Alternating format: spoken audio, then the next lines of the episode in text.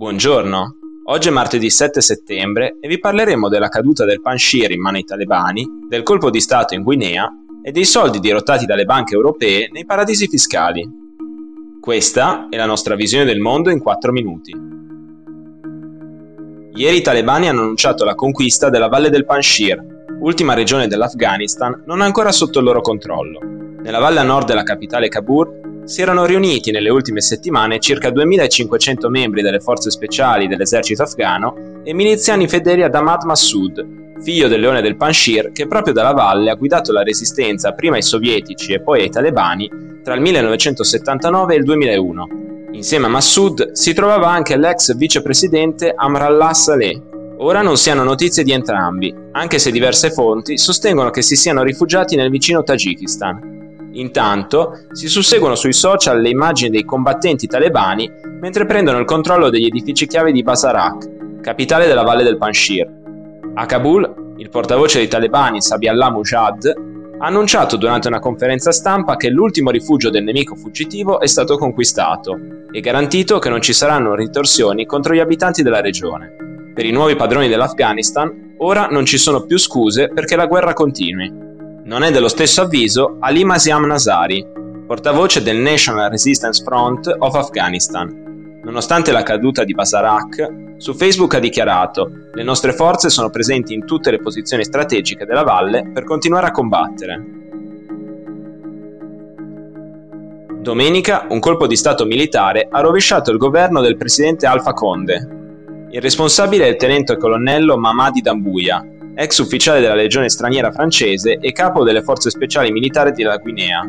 Il presidente Conde, in carica dal dicembre del 2010 grazie a una modifica della Costituzione che gli ha permesso di eludere il limite dei due mandati, è stato arrestato e ora si trova in carcere. Apparso in televisione avvolto nella bandiera nazionale, Dambui ha annunciato di aver sciolto il governo e sospeso la Costituzione, oltre all'introduzione del coprifuoco in tutto il paese. Il governo militare provvisorio ha anche decretato la chiusura dei confini aerei e terrestri della Guinea per tutta la settimana e la sostituzione dei governatori regionali con membri delle forze armate. Il golpe arriva poco più di una settimana dal voto con cui il Parlamento guineano ha approvato una modifica del bilancio statale per aumentare il budget parlamentare della presidenza a fronte di una riduzione di quelli di polizia ed esercito. Ufficialmente, la volontà dei golpisti è però quella di restituire il governo del paese al popolo dopo anni di personalismo politico e corruzione. Dambuya ha anche dichiarato che non ci saranno ritorsioni contro i membri del governo appena deposto e l'avvio di una consultazione per definire i parametri generali della transizione. Quindi sarà istituito il governo di unione nazionale con l'obiettivo di guidare la transizione.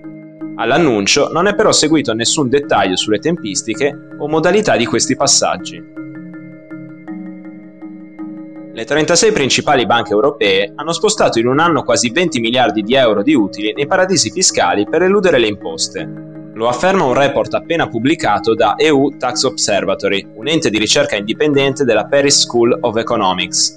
La cifra corrisponde a circa il 14% degli utili totali degli istituti di credito.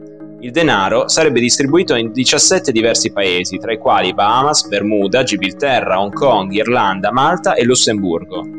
Tra le 10 banche ad aver spostato più denaro all'estero, due sono italiane. Monte dei Paschi di Siena è la seconda, con oltre il 50% dei suoi utili inviati in paradisi fiscali, seguita da Intesa San Paolo, al decimo posto con il 10% dei profitti.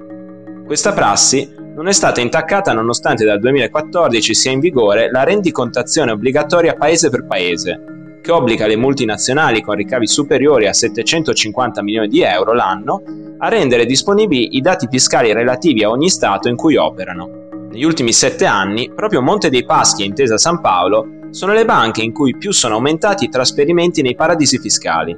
Come hanno fatto notare molti osservatori, mentre le banche europee evadono miliardi di euro l'anno in imposte, dal 2008 i contribuenti europei hanno destinato 1,5 trilioni di euro per salvare il sistema bancario, in particolare dopo la crisi del 2008. L'introduzione della tassa minima del 15% per le multinazionali proposta a luglio dall'Ocse farebbe recuperare al fisco degli Stati europei tra i 3 e i 5 miliardi di euro di tasse dovuti dagli istituti di credito. Per oggi è tutto, dalla redazione di The Vision, a domani.